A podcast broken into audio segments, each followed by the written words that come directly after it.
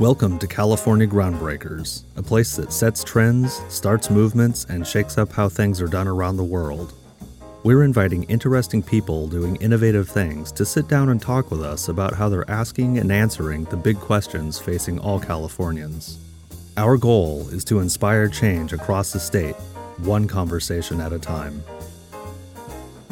Election 2018 is in full swing, and now is the time to figure out how you're going to vote.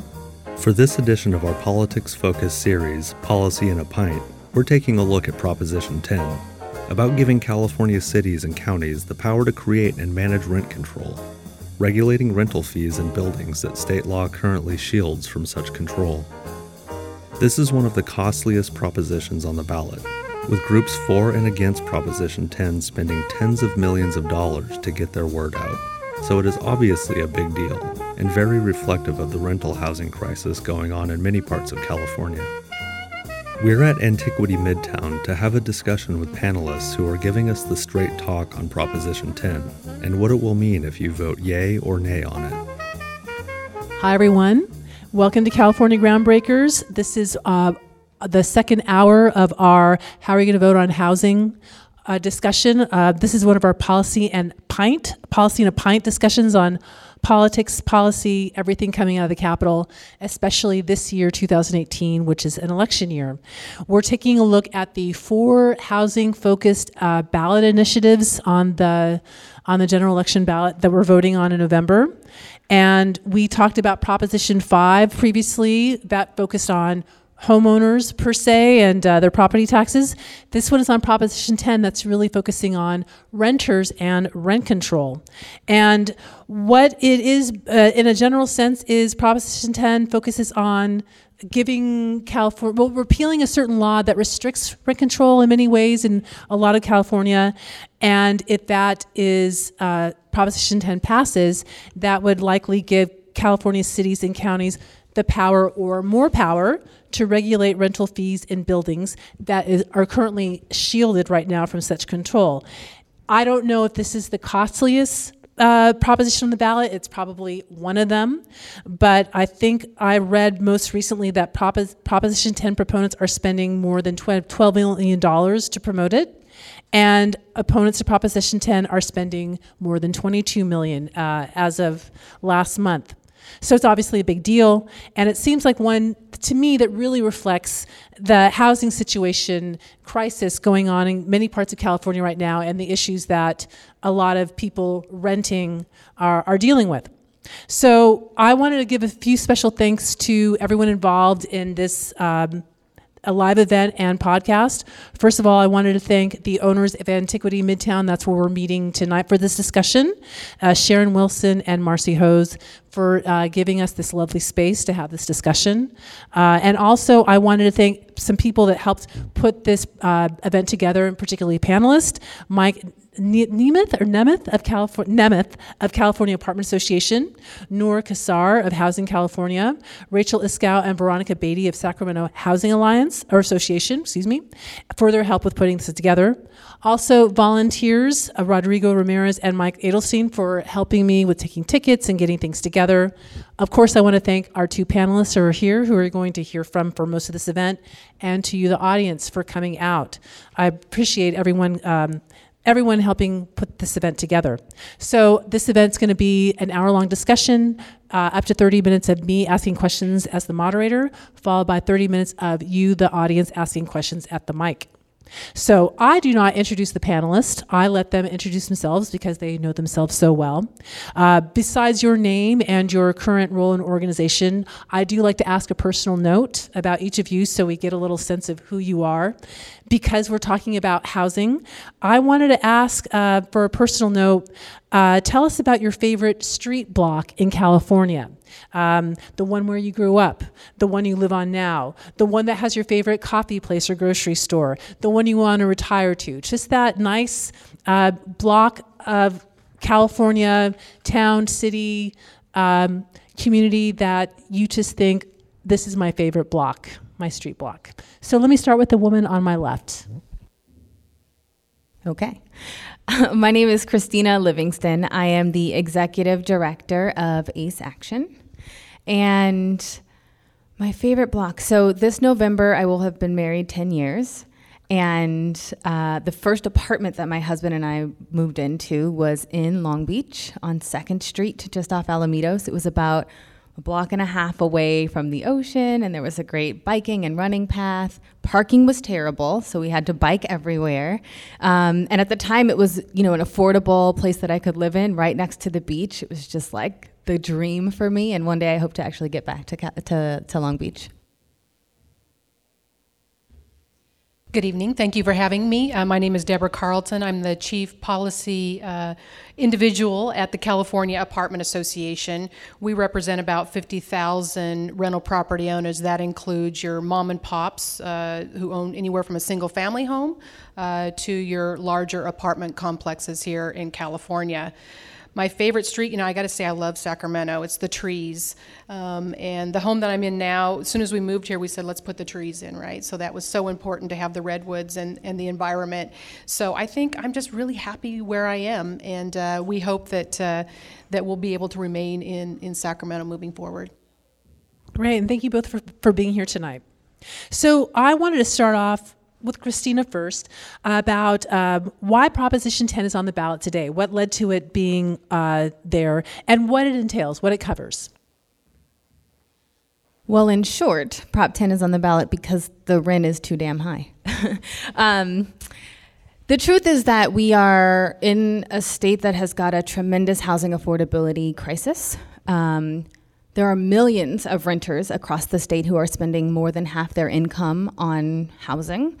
Um, we are in the richest and the poorest state in the union. Uh, California has the fifth largest economy in the country in the in this in the world, but in this country, it has got the highest poverty rate because of the cost of housing. So what's happening is that as people are being asked to pay more than half of their income on rent, they are having to choose between that and school supplies, that and medication, that and childcare. And those who are able to stay in the places where they are living are struggling. Those who can't stay are being pushed out to places that are far away from their family ties, far away from their employment, far away from their schooling, and many, far too many, are being pushed into homelessness, particularly vulnerable populations. Um, the the increase of homelessness of senior citizens in Los Angeles increased 20% in the last year alone. So, in short, we are in a real housing affordability crisis. And so we've got to find a solution to that.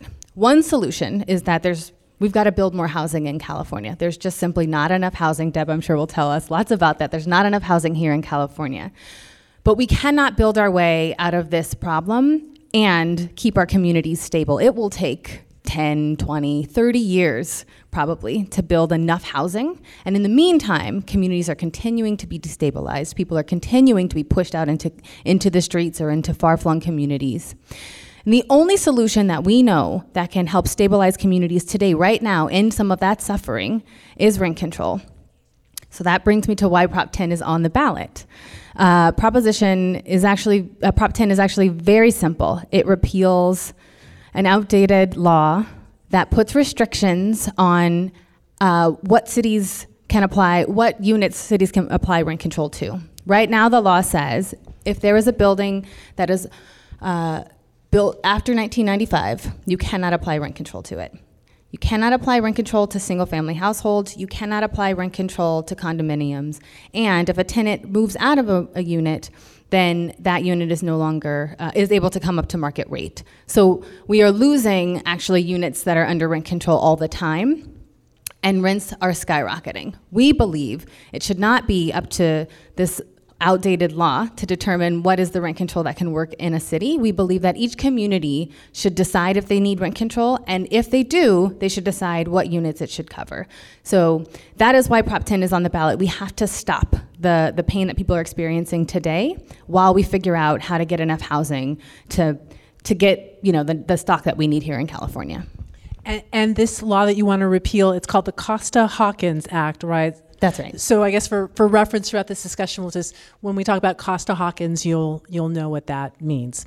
So Deborah, so yes, like I said, there's a lot of um, there's a pro and a con. There's a lot of money going to this. The California Apartment Association opposes this. Explain why your organization's against Proposition 10. Sure. Uh, and to clarify, we're not necessarily losing rental units. As soon as a unit comes out from, uh, or a tenant moves out, uh, the owner can move it to the market rate, but it comes back under rent control. So just clarifying for you, that's the way that the Costa Hawkins Rental Housing Act works. We passed that, or the legislature passed that in 1995 because they found that strict forms of rent control just weren't working in California. Prior to that time, we had cities that had passed what we call strict forms of rent control. Um, most economists will tell you that strict forms of rent control just do not work. Uh, UC Berkeley economists um, have said that when you pass a strict form of rent control, which would this would be allowed if Prop 10 passes, property owners will convert their housing. So the single family homes, for example, that are now exempt. Uh, could come out from under rent control, they'll just sell it. We saw that in Berkeley in the 1970s and 80s. About 3,500 homes owners took out, they sold it to owner occupied uh, individuals who then took possession, and then renters were moved out. Um, we also have found that it's an inefficient allocation. So, in other words, it's not means tested. Unlike what we call inclusionary housing, where your new construction in some cases has affordability components for individuals of low income, rent control is not means tested. So, as you can imagine, a rental property owner still gets the right and the ability uh, to make the decision about who's going to move into that unit. Um, they're going to pick the individual who has the income or the rental history. So, individuals who do not have a past credit history are usually the ones, the young, um, who are moved out or don't have the ability to compete head to head with somebody who has a larger income. And of course, we will tell you it discourages development. We've already had owners tell us we're waiting until uh, the proposition decision is made in November, whether or not we move forward with our new development. Um, the nonpartisan uh, analyst has said that it's going to hurt our housing construction, and also that Prop 10 will cost local governments millions of dollars, not only in tax revenue, um, but in the cost to administer rent control. We know that single family homes in some markets, rentals make up almost 60% of the market base. So, unfortunately, we fear what will happen there is we're going to lose rental housing. They will make that decision to move on. So, of course, I could even go on for an hour about why we oppose, but those are the main reasons why we have concerns.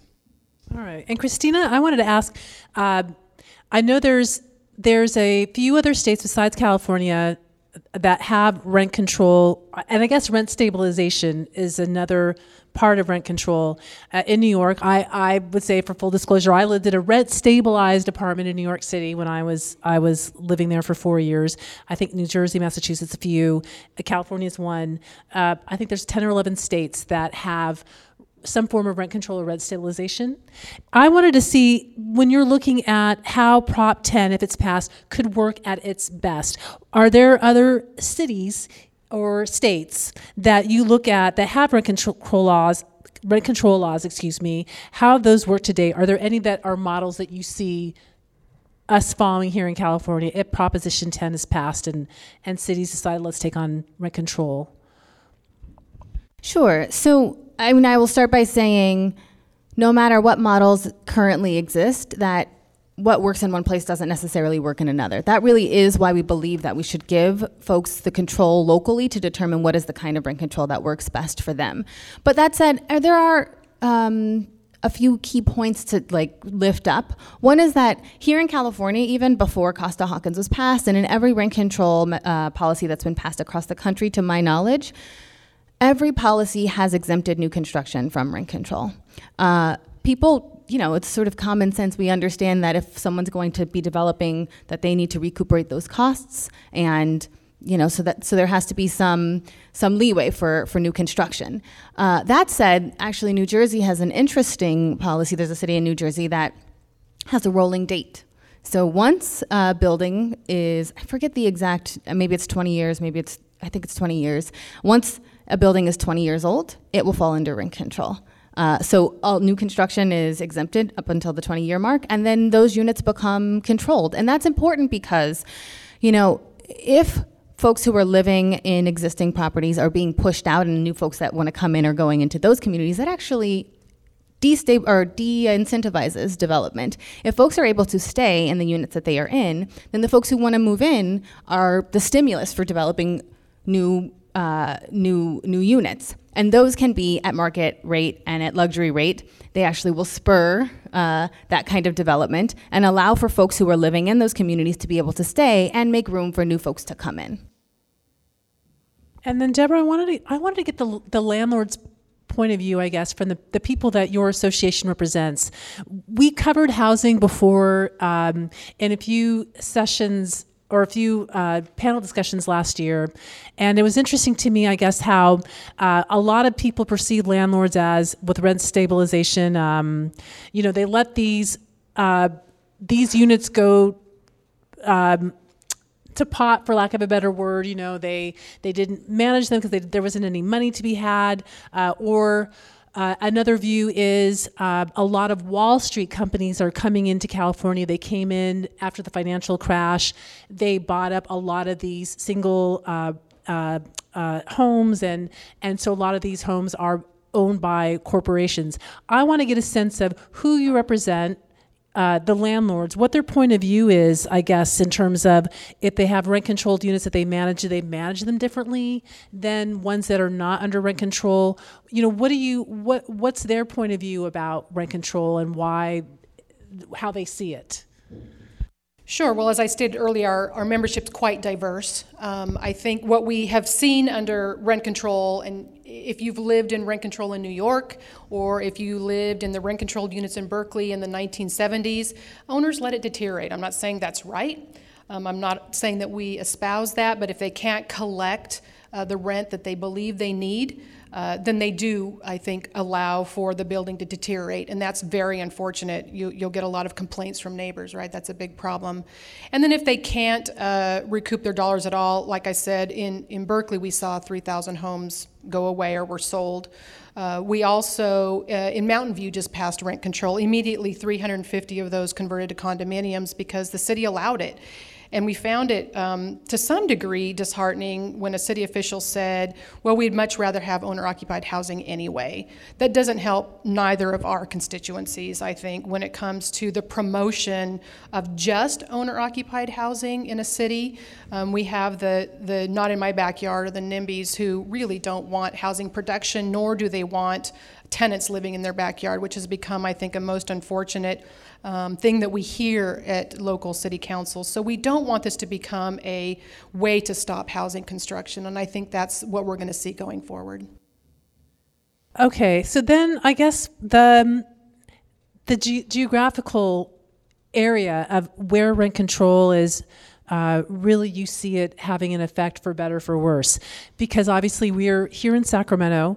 Uh, midtown rents uh, are going up uh, obviously the bay area and la so urban areas someone was telling me well what about like uh, the the suburban areas of Sacramento, Citrus Heights, Carmichael, are those really being affected? Is Central Valley being affected? Is this more of an urban thing, uh, and does it really affect people in, um, you know, the Central Valley or or you know less populated areas? So I wanted to ask you. Let's start with Christina about geographically the issue. Uh, is this all across California rent control should be looked at, uh, um, or is it more specific areas, urban areas, or more densely populated areas? What do you, where do you see rent control really making its mark? Uh, so there was a study that the California Budget and Policy Center put forward that showed that in every county across the state, housing costs are unaffordable. Obviously, in the urban centers, that those housing costs are much higher, and uh, and maybe the Central Valley, they're not as high. However, as I mentioned before, as people are being pushed out of their communities and being pushed into other communities, those folks have higher incomes most times than the folks who are already living there, and therefore the drive to push rents higher as folks who have more money come in is is there, and uh, construction in those places is actually not as high. Interestingly enough, in the cities that have rent control, production of of uh, housing units is much higher than in cities that don't have rent control, um, despite what anyone will say about it, de- deprice, depressing construction. Um, so yes, uh, we are seeing that over time, people all over this all over the state are running up against the problem of housing affordability. That said, I think that in every city, in every in every jurisdiction, people should explore what what tools are available to them. And if we are able to repeal Costa-Hawkins by passing Prop 10, that will give the full range of tools to the entire state to determine if they need rent control and if they do, what kind of rent control they think they need. And if Prop 10 passed, are you uh, getting a sense of what cities or, or counties or jurisdictions would be more likely to say, all right, Costa-Hawkins is repealed, let's do something about it? Are you getting a sense of who would act on it if Prop 10 was passed? You know, there are several cities that are looking at, you know, passing rent control initiatives now. Um, local ones? Local, right. Local policies. Certainly, there are several, most of the cities that have rent control in place are looking to expand rent control because those are the cities that are hurting the deepest. Um, and there are other cities who sort of can feel the crunch coming, sort of coming their way. I actually think being an organization that works with tenants up and down the state and working with other organizations that work with tenants up and down the state, there are tenants all over the place that are feeling the crunch. Um, and so I think we should all be open to a discussion about whether or not those places need it. And Deborah, too, I guess the same question for you in terms of geography is um, is this is this an issue where you see just certain areas that are going through it temporarily, or is urban areas, or is this something where the Central Valley is, um, you know, having rent uh, increases too? What do you see in terms of a geographical um, sweep across California? Well, I don't disagree with anything that Christina has said. In fact, I agree with the, the challenges that citizens in California are facing. Um, I think the unfortunate part is we just disagree with the solution. So in California, certainly the coastal cities are being hit the hardest. Um, but unfortunately, we're seeing six new jobs, for example, in San Francisco for one housing unit built. Um, housing hasn't slowed, for example, just because, though, of Costa Hawkins. In fact, Costa Hawkins says you can't uh, cap rents on new construction. So we see that's why construction has continued in San Francisco and Los Angeles, for example.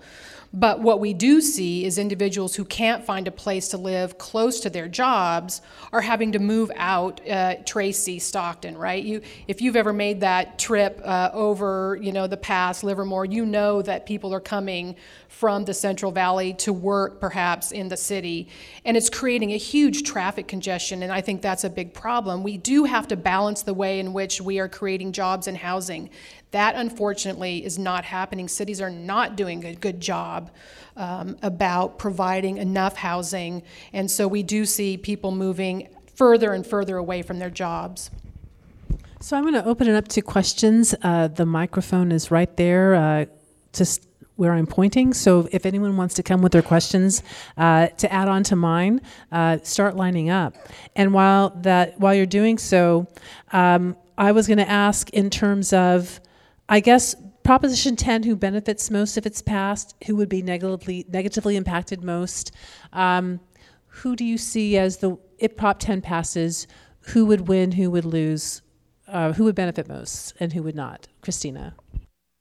Um, so certainly, Proposition 10 is about protection for tenants. Uh, so we will see that there are tenants, particularly vulnerable content, uh, tenants, who would be able to benefit from this. Again, when I say vulnerable, I mean I mean veterans, I mean seniors, I mean young professionals, I mean low-income workers, I mean single-parent households. Right? There are lots of folks who are vulnerable. Again. Uh, millions of renters are spending more than half of their income. So this is a wide number of people. But this is not just a proposition that protects tenants. It will help stabilize communities. Communities, uh, everyone who lives in this in the city would be, would be would benefit from that, right? We are talking about how people are having to drive hours to get to work and there's traffic congestion and there's smog in the air. Children are not able to focus when they're at school. Workers are not able to focus when they're at home. There's a lot of mental stress. There's a lot of physical ailments that are manifesting because of this. And when you don't have money that you can actually spend in the economy, small businesses hurt. So actually putting reasonable caps on rents in exchange for reasonable rate of return uh, would benefit tenants, homeowners, entire communities. And Deborah, what about you? Who would benefit? Who would not? I, you know, I agree. It will help tenants in place at this moment. Unfortunately, it's like hanging a no vacancy sign out in your city because it doesn't build housing. Proposition 10 doesn't uh, ensure that we build housing. our students coming out of college will not be able to find a place to live if housing construction slows. In Berkeley, for example, we saw, and I refer to Berkeley a lot because it was a very strict form of rent control and it's a good uh, study. Uh, it, what took them, and it used to take them a year to build housing, uh, up to 2,000 units. Took them 15 years to build that same amount of housing because of a strict form of rent control. So employers are going to have a hard time finding uh, a place for their new employees to come. Um, you know, it's not going to help that teacher who has to commute hours because she has to teach and she's having to live with her parents in Riverside and she teaches in Los Angeles. Um, and unlike inclusionary zoning, it's not means tested. So we did see that. We passed Costa Hawkins under the uh, knowledge that it was moving and gentrifying cities because it was moving the single mothers out and people of color were being moved out because guess what? The landlords were making the decision about who lives in their units and they still will continue to do that. You know, I have a question about that before we go to the mic in terms of I, I know I've been reading how a lot of um, uh, real estate development firms and uh, cons- uh, building construction companies are waiting to see. Um, California, I'll just put the devil, devil's advocate question. California is such a desirable place to live, you know, even if it's not affordable in many cases. Do they really? Do you really think that um, they would just pack up and, and go somewhere else if, if Prop 10 passed? There's just not the California, the, the fifth largest economy in the world. There's not that um, desire to live here. The income people will pay rent control. Would you think would really put a damper on them wanting to build here, Deb? Absolutely. I, when you talk about the fact that uh, you would potentially uh, cap the rents on single family homes. It's not, that's not about construction. That's just about owners saying, I'm getting out. Let's sell to somebody who will buy my house. So owners who can afford, and we're seeing that now, they will probably buy. And those rent controlled units or those potential rent controlled units are gone. Um, owners who are diverse in other states certainly will go to other states first. Will they build enough housing is the question, and that's really what it comes down to. Maybe they will still build, but will they build enough? And I think that's our big challenge: is um, is there a better way? Other than just allowing cities to do whatever they want. And maybe some cities don't want housing, and we're seeing that as well. So, again, I think that's a big problem for creating the traffic congestion that we see. Christina? Um, I just wanted to put forward that, of course, Prop 10 doesn't increase, uh, it doesn't build a unit. That is very true. Um, but part of the reason why people are having to travel so far, the, the protections that Deb was talking about, is because of the fact that the rents are so high currently. Um, Passing rent control laws will not roll back rents. I think personally that that's unfortunate. I think rent is too high currently, but it won't uh, roll back rents, and it will continue to provide a reasonable rate of return, which means that if someone is making enough money today in the housing market, they will continue to get a reasonable rate probably increased uh, index to inflation and continue to make that rate of return. What we are saying is we should have a cap on what our exorbitant rent costs, uh, that are windfalls to some landlords, largely corporate landlords, largely Wall Street landlords, not the mom and pop landlords. Uh, and it's an extraction from tenants from half of the population of this state into a very small number of hands, some of whom don't even live in the state. So it feels to me like we shouldn't conflate the two points. Of course, Proposition 10 isn't building units, but if the solution is just to build and wait for housing to trickle down to folks. We know it's not going to trickle down far enough or fast enough. And in the meantime, folks are being displaced every single day, pushed out onto the streets. Every single day. On my walk over here, there was a man sleeping on the street. Everywhere you turn, that is the case. And we have got to do something now to, co- to, to end that pain. And this is really the only option that's being put forward. I have not heard another viable alternative to deal with the displacement and the homelessness that people are experiencing as a result of rent increases right now. So let's go to the first question at the mic. Uh, hi. Um, a lot of the points raised against uh, the proposition seem to do with uh, arguments against rent control on principle. So I'd like to hear what's the argument against letting cities choose for themselves what's the best way to manage it. So not not why you know that's something that can be fought at a local level. Do we want rent control or not? If the cities had the choice, they can make the decision what works for their community, means testing. um, responsiveness, time limits, whatever. Why not give cities the choice? Deborah? Very good question. Thank you. You know, we gave cities the, the ability to do that prior to Costa Hawkins. Remember, Costa Hawkins is rent control. Um, Costa Hawkins was passed as a more moderate form of rent control. We saw cities doing some extreme things um, back in the 70s. We don't want to return to that. They've already announced they will return to that. Uh, could you could you clarify for me? In the seventies, are you saying the extreme things were extreme forms of rent control? Yes, yes. In the seventies, we saw extreme forms of rent control. That's when most of the rent control initiatives throughout the state were passed. They passed them. Berkeley did pass them on single-family homes and new construction. To say they won't return to that again is not realistic because there will be extreme pressure to return to that really extreme forms of rent control. Richmond already has on the books that it will immediately, the lights will be switched on in some of these ordinances that just couldn't and cannot be enforced today because of the state law that says this is what your local measure must look like. So Richmond will be imposed against single family homes. There's a handful of others that will be imposed against single family homes. They will roll rents back because Berkeley has already indicated they'll roll back to 1980. Um, and that's what they did back in the early days is they roll rents back. They're not going to at least start from 80, but they're going to say, let's say 1980 is our point, and we'll be begin to start to calculate what the rent should be from that time period. But if those types of actions have a negative effect on the community, then having the control locally available would mean that they could they could make changes to those policies if those outcomes, uh, those negative outcomes that are see you know, envisioned for extreme rent control, if they enact those, they uh, encounter those outcomes, then they would have the control locally to say, hold on, we're going to make a change to this policy. Perhaps. Why is that not realistic? Yeah, perhaps, but cities have done a horrible job of producing housing. Housing should be a regionally based uh, solution, and that's why the legislature has made a lot of changes in trying to get cities to take responsibility for producing housing. They haven't done it, and they haven't done it correctly, and I think that's our big concern, is that those cities that don't want it, the Danvilles of the world, the Davises of the world, that don't want that housing production because they got the slow growth going on, that's not going to help us, and you're still going to provide, I think, the extreme forms of rent control because that's what's going to be demanded by the constituency. But if you have control of, lo- you want uh, cities to develop housing locally, then surely they should have control over all aspects of that policy, including things like rent control. You know, if that's controlled at a state level, yet they're expected to develop other solutions locally, that seems contradictory right here and right now, we're talking about giving cities the right to control rents. We don't think that that's the way to do it. Another question at the mic? So many questions. Um, let's start with one. Let's start with one.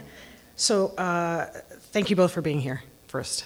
Um, so, I would like to hear from the apartment. I'm a landlord, so I would like to hear from the apartment association what your solution is for keeping people from being displaced. Because waiting 30 years for development, that's not a, that's not a real solution. And I have not heard from all of the opposition to Prop 10, from the Apartment Association, from the realtors, from Blackstone, what is your solution? Because so far you don't, you don't have one, and, and this is a good solution. Well, maybe uh, we will talk about one here because we have been talking about one um, at the state capitol. Uh, the Terner report came out with a some solutions that, of course, is, the ink wasn't even dry, and the tenant community was not happy with it. But it would, uh, we think, provide some short-term solutions. So put caps on rent overall throughout the state of California, um, give uh, tenants some financial assistance, give tax incentives for owners to build. Of course, as Christina points, we can't build ourselves out of this, and we, it won't happen overnight, but we can't interfere with the current production. We've got to continue to do that. We also cleared the way last year in the legislature to allow for inclusionary zoning, meaning, yes. Oh, go to the mic. yeah, let's get the mic. But, we, but while she's there, can you explain what the Terner report so, is so we know what the backstory is? Yes, the Terner report came out of Berkeley and pre- presented a series of solutions. Uh, and of course, we thought that was a, a great foundation from which to launch a, a conversation. And you're going to argue with me about inclusionary zoning. No, I'm just going to say that your organization opposed it. No, we did not. We've never opposed the the realtors. Maybe have opposed it. We have never opposed inclusionary, and in fact, we encouraged it to move forward because, in fact, we thought, and maybe you're confusing. There's a lot of splinter organizations. I worked on that bill, so. Okay. So inclusionary zoning says that um, a local city can in fact impose a specific portion of the new construction to be affordable. And so in the end, we were not opposed to the measure and we pushed forward and wanted the measure to move forward. Yes, we did. And in fact, it is now state law allowing local governments to impose inclusionary, and we think that that is inclusionary zoning is rent control on new construction and it's means tested. So individuals who come to the property have to be somebody of, of lower income so that they can, in fact, uh, rent that unit. It doesn't go to somebody of a higher income. Christina. I just want to say uh, about the Terner report. You know, it um, it is proposing that there be rent uh, caps at, at CPI plus five percent, and I mean consumer price index. I guess sorry, consumer price index plus five percent. Wages don't increase at CPI plus 5%. Uh, other costs don't increase at CPI plus 5%. That is actually not a realistic cap at all. Um, rent increased here in Sacramento seven and a half, something like that percent last year. It was the third highest rate of increase in the country. CPI is about 3%, so that's 8%. It's about it's about the increase that we saw this year, which many people in in Sacramento today are saying is unreasonable, is unaffordable, and they are being pushed out onto the street because of it. It is not a real solution to the displacement and to the homelessness crisis that I am describing. So there were some proposals that came up uh, here in Sacramento, I think last week or just this past week. Uh, two separate ones actually from uh, our mayor, Stein, Mayor Steinberg. He came up with one, uh, and then a few members of City Council simultaneously came up with another one. Uh, they announced. Now I don't have the specifics here in front of me. I was hoping that both of you know what I'm talking about. If you could explain what these proposals, at least here in Sacramento, were. Um, brought up from the mayor and uh, I think two to three other city council members. And from your points of view, uh, are do you see good ideas in any or, or all of what these city council members propose for keeping rents more stable in the Sacramento area? Who would like to start? Christina. Um, so the proposals that were put forward, uh, the mayor's proposal had a 5% cap on um, buildings that were 20, 20 years or older, um, and it would expire after three years. It wasn't a permanent solution. Certainly feel like, as I said before, um, you know, having a date by which if, if, a building is older than we can apply it to a sort of a rolling date would be a great idea. I think having it expire after three years is a terrible idea. Um, it is going to take, again, maybe thir- 30 years to get enough housing to actually deal with the crisis. And in the meantime, no matter how much we can build, build in any particular year, in three years, rent will not decrease just by the amount of housing that we have been able to produce. Um, so having that short term of a, of a relief is not a real solution. Um, the idea coming from the other council folks about uh, having a rent board in place for proposed increases above 6%, I think is in general a good idea to have a rent board for anything that's above CPI, honestly. And the truth is, as I said before, it's actually a constitutional guarantee that landlords will get a fair rate of return, a reasonable rate of return. Um, and that does mean that there might be uh, maintenance costs that need to be paid for, and there might be sort of larger uh, uh, improvement costs that need to be paid for. And sometimes that will mean that they have to charge more than 6%, and that's reasonable, but it should be heard out. The, the tenant should have a chance to really understand it. The landlord should have a chance to make their case, and there should be a board that can make the decision. I think that's a good idea. Uh, I think 6% is maybe a little bit too high to be the marker place. Um, but I am actually I'm encouraged to see that the Sacramento City Council is really engaging in this conversation. It didn't seem like that was something they were open to doing before, and um, there are also citizens of Sacramento who has put an initiative on the ballot because they feel like they've got actually a very good progressive solution. And this is the way that it should work. Cities should have the opportunity to engage in the discussion, have their full tools available to them, and make a decision that's work, that, that works for them. Deborah. Yeah, I think it, Christina's right. And the only thing I would add, I th- I think there was also a mandate for uh, either 18 months or 24 month uh, leases, so that it gave the tenants the option there. Um, there is a uh, suggestion for funding for housing production and uh, dollars for tenants as well, and then the mediation program, as Christina mentioned. So I think those are some of the positive things that are coming out of Sacramento. So it's not just your, um, again, we're going to say strict forms of rent control. There was ways in which I think the community was having that conversation. So are these uh, these proposals could be applicable to what other cities uh, in Sac- um, excuse me California could consider doing? Do you think? Deborah? Yeah, they should, could certainly consider it under the premise of Costa Hawkins, right? So they couldn't do it on single family homes. They couldn't do it after uh, 1995, new construction. And they couldn't do it on condominiums, for example. And then when the unit turned over, uh, the units would have to come uh, to the market or whatever the market would bear and then could go back under rent control. All right, next question at the mic. So it seems like both of you agree that um, rent control would in dis, dis or could in theory at least disincentivize new development. So what would what would prevent a community that's controlled by NIMBY forces that wanted to, you know, prevent um, greater socioeconomic integration, wanted to keep the community just the way it was, from using a rent control initiative to actually promote, you know, an anti pursue a very anti-progressive end. Deborah? Well, certainly if, if, Proposition 10 passed, there would be no way to stop that. They could have put their own local initiative, even if the local city council members disagreed with it. Um, the primary proponent of this measure, um, Michael Weinstein, also put on the local ballot in Los Angeles a two year moratorium on new construction that failed miserably, thank goodness, but that happened at the local level. Um, he was also not in support of tenants moving into the city and when he ran for city council. So I think we're seeing that being used uh, by proponents, not Christina's group, but by some proponents as a way to stop housing construction. And I think we're going to see that. It may not be the city council members, but it could be local uh, individuals who want to stop housing and want to, don't want to change anything in their city. You're right. Christina. Well, I would just say, um, you know, again, Costa Hawkins in and of itself is is one policy piece, and we actually do need to figure out policy pieces that encourage development. We should not conflate the two.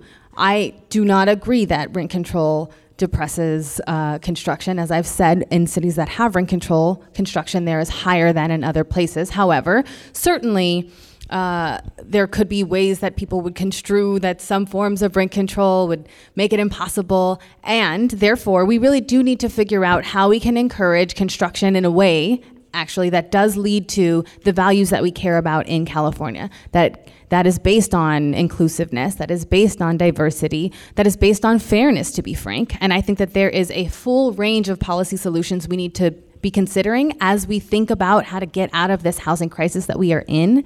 But we shouldn't pinch pinch it all on what Prop 10 can or cannot do. What we are saying is one important critical current piece that we need to deal with is displacement, and there are so many other pieces that we've got to we've got to grapple with. Deborah. We can go back and forth all day, couldn't we? I think, you know, again, I think we agree that a solution must be at hand. We must continue to work on finding solutions.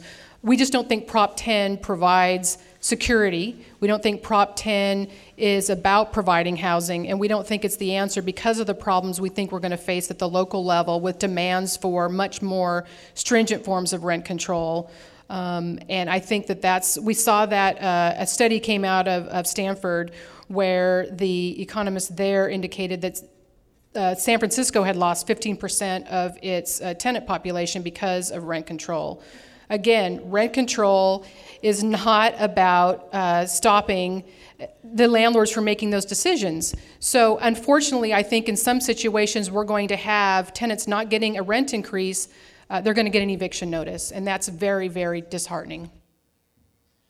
I had a question. Excuse me. Actually, I know you were talking about just housing being built right now. It's a it's a slow process. It's not nearly enough.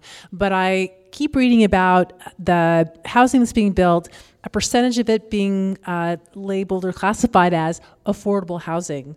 So I guess for new housing being built, um, the uh, is there is there discussion or something being put in the works by the legislature or Prop 10 in any way where a certain percentage of a, uh, a new uh, apartment building, a certain percentage of units would be affordable housing and therefore would be under rent control? Uh, is that something that's being discussed? Is that a viable thing? Obviously, it won't. Um, it doesn't apply to current housing, but going forward with new housing, how would rent control uh, play into uh, new units being built, or how should it play into new housing going forward? Who would like to start with that? Christina? Uh, so, th- certainly what we talked about, or what someone raised earlier about inclusionary zoning, is one way to encourage. Uh, affordable units to be built uh, under new construction. We also could find funding sources to build exclusively affordable housing and not really have to cater to the luxury and market rate housing that is being produced. That is what uh, for profit developers want to develop. That is what they can get the most um, uh, income back from. Uh, and so we've got to figure out how there is a public private solution to make sure that there is enough funding being put in for dedicated affordable housing units to be built, new construction that is dedicated for affordable housing. And that in, uh, in addition to preserving existing affordable housing and moving new units under affordable housing with rent control, will over time provide us with real, uh, with enough housing for, for low income folks and for, um, you know, sort of working families. And then all of the new construction can be for market rate and luxury rate folks, folks who can really afford that housing. And we, you know, and what we what we ultimately do want to create because we want people who are living here to be able to stay here. We want people who want to come in to be able to come in and without displacing folks that are already there. Deborah. Yes, the inclusionary, I think, was one answer. Proposition 1 will be on the ballot as well. That will provide $4 billion for low income housing. I think that's the way to go. Um, we, and we have, at least on the opposite side of Prop 10, veterans are opposing it. Uh, we have the construction trades are opposing it. Uh, we have lo- low income and seniors uh, housing is also opposing it. So I think they see the real concerns with, with Proposition 10, and they would rather find solutions for providing money for homeless um, through the legislature, which we did pass, uh, and, and sitting on the governor's desk are some, some good measures to provide money for homeless. Um, and that's also wraparound services are very important here in California. Right, we'll be discussing that on Wednesday. But Christina, you wanted to add something? Well, just if we're going to talk about who's in support and who's in in, in uh, opposition, I want to say that we've got teachers and we've got nurses and we've got public sector workers and we've got tenant unions and we've got civil rights organizations. There are hundreds of organizations that have signed on in support of Prop 10 because this is really about what is right for communities and it is really about what is the, the way to end displacement and encourage uh, diversity and fairness and inclusion in the state. So, um, I guess the question about supply and demand, and I guess um, the economic theory of you know what go the this the housing cycle and recession and um, how housing and rental prices can go up and down based on what's going on with the economy. And seems like our governor, uh, current governor, is saying you know recession is near and 10 years ago was the start of this great recession, I think, to the day. And you saw what happened with the housing bust. Um, so I, I guess my question for both of you is, you know, could maybe a year from now, if a recession starts and maybe rental prices go down, is there a need for rent control? Uh, is this a short, midterm, or long term measure? Uh, does it depend also on what's going on with the overall economy? Maybe if there is a recession, and uh, would that affect housing prices for sale and apartment rents, and therefore rent control might be a non issue. What, where does this play into the economic view of, you know, what happens with the economy might affect what happens with rental rates? Christina. Sure. Um, I think we should think about rent control the way that we think about public utilities. There are reasonable caps on how much public utility companies can charge for utilities. And that doesn't go down when we're in a recession and it doesn't go up crazy when we're in a, in a time of boom, right? This is, we shouldn't leave particularly vulnerable communities to the whim of the market up and down, right? Um, and when we are in recession, rents might go down, but also people's incomes will go down, right? People will go and people will lose their jobs. People will be in another sort of state of vulnerability. So I think it is important that we are saying, let's make sure that tenants are protected. In the same way that, uh, you know, we've passed Prop 13, which means that homeowners are protected no matter how high or low it goes. You know that like your property tax rate is not going to go out of control. And sometimes uh, that is the kind of way that we need to. Actually, I want to just say that tenants went out and supported Prop 13 to protect homeowners because they thought that that would also be a benefit for for themselves, and that didn't turn out to be the case. And it feels like we've got to have protections for every type of home that we've got. If you are a tenant, if you are a renter, we need protections. We need to make sure that no matter what the outside forces, you know, are bearing down on us, that we know that we need each other and we are here to band together and protect each other from the whims of the market. Deborah. You know, I, I agree with most everything Christina said. The I think the unfortunate part, we don't believe Prop 10 is the solution. Um, I think it's going to make, unfortunately, uh, for many communities in the short term, uh, things more difficult when it comes to our ability to maintain housing, our ability to keep it on the market, especially if we have owners that get out. Um, I think that that's going to make it even more worse in the short term when it comes to what uh, our tenants are going to experience. When it comes to, as Christina says, looking out for um, for everyone, we certainly need to find better solutions. We just don't think Prop 10 is that solution. Last call for questions at the mic because uh, I have a couple more, but now is your chance to add add on to the conversation. So while you're pondering what to ask, uh, I would ask. Um, well, Deborah, you kind of led into it. I was going to ask if Prop, Prop 10 passes, what do you see happening? Uh, on the other hand, if it doesn't pass, you know, if it's status quo, uh, what do you see happening down the road if, if, if, if this doesn't pass? So, Christina, let me start with you. If it passes, what happens? If it doesn't pass, what happens? Uh, so, as you uh, started to allude to a little bit earlier, some cities are thinking about rent control and what might be available to them if Prop 10 passes. And then there will be lots of work to have robust conversations in those communities to really weigh the pros and cons, to really weigh all of the possible pieces of the policy solution and make a determination about what's best for them. Other cities have no interest in rent control and they won't do anything, and life will continue on the way it had the day before Prop 10 passed. Um, and I think that's a good thing, right? Because people should be able to determine if this is something that they need. Uh, if Prop 10 does not pass, then I, fi- I imagine that I will find myself organizing in places that do need rent control to figure out how to strengthen whatever tenant protections are in place. And we will continue on with our fight to figure out how to make sure that we can get enough affordable housing created or preserved in those cities to help protect homeowners, to help sorry, help protect renters. Deborah. So if Proposition 10 passes, uh, and we should clarify, I think Christina might have said this, it doesn't immediately put rent control in place. It will then be up to the local jurisdictions to make that decision. So as you can imagine, the political fights in every single jurisdiction is going to be pretty intense. They already are intense today.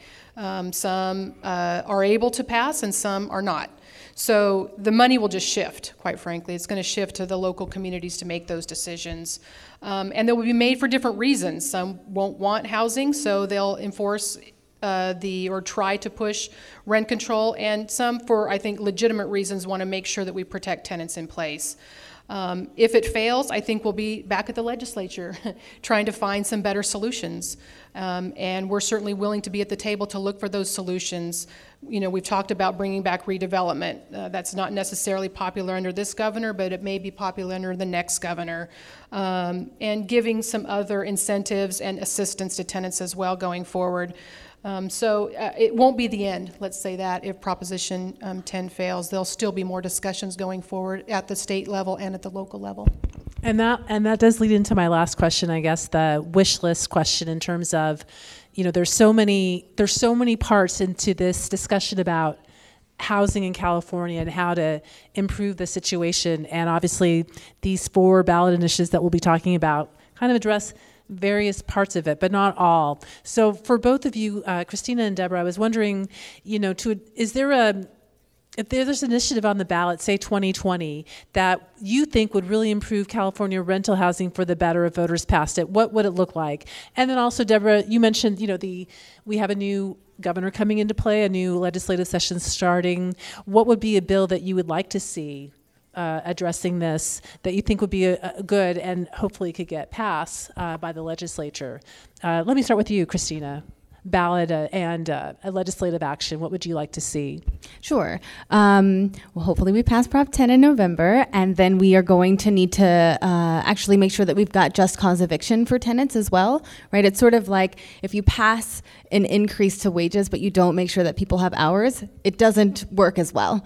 Uh, Did, didn't I think I read uh, Governor Brown pass uh, some kind of or sign something uh, related to eviction um, or lengthening the time that a tenant has about eviction. Yeah, it's notices. not much longer. Um, so what we really need is we need if you're going to evict a tenant that there has to be a, a, a just cause for that eviction. It has to be because of a fault of the of the tenant, um, and we also need to make sure that there are. Uh, what we're finding is that in many cities there is uh, demolition of affordable units, and they are not being built at the pace that they're being demolished. And so we need to preserve affordable housing that exists there, um, and we need to find funding sources to make sure that we can, you know, build new affordable housing. Yeah, there's a lot on the wish list, is there? All right, and Deborah, last word. What would you like to see? Absolutely. Funding for affordable housing is huge. It's a way to make sure that the housing is constructed just for individuals of a means that really need it. Even our moderate income families are finding it difficult to find a place to live. There's just not enough housing. Um, we also really need, and I think we did a lot of good work this year at the Capitol with um, services for the homeless and money for the homeless, but we still need to make sure that that money gets in the hands of our local jurisdictions and we find a way uh, for wraparound services to get the individuals off the streets. It's just very unfortunate what we see in San Francisco, and as uh, you know, uh, Mayor Steinberg said, we're, we're coming to a tipping point in Sacramento. We have to really work hard to make sure we don't fall off the edge um, with helping the homeless here in Sacramento, and that's a huge deal for our cities. So yeah, it sounds like that's exactly what we're going to be talking about on Wednesday with Prop One and Two. So hopefully you can join us.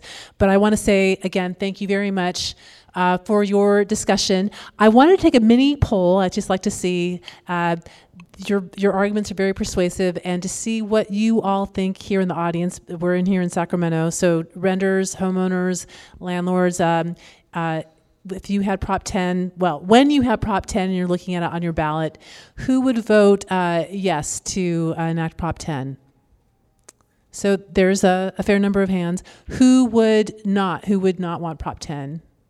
All right, there's a few in the back. Who's still on the fence? Who still needs some? Okay, so there's still a couple hands. All right, so yes, anything can happen between now and November 6th. But again, thank you, Deborah and Christina, for coming out and talking with us. Thank you, audience, for listening. And uh, we'll wrap it up and say have a good night.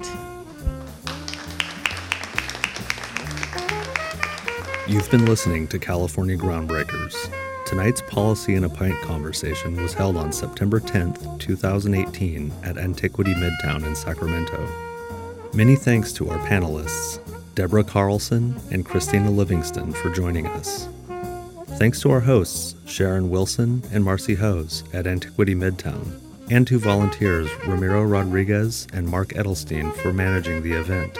And of course, thanks to you for listening. Find out when our next event is by going to our website, californiagroundbreakers.org.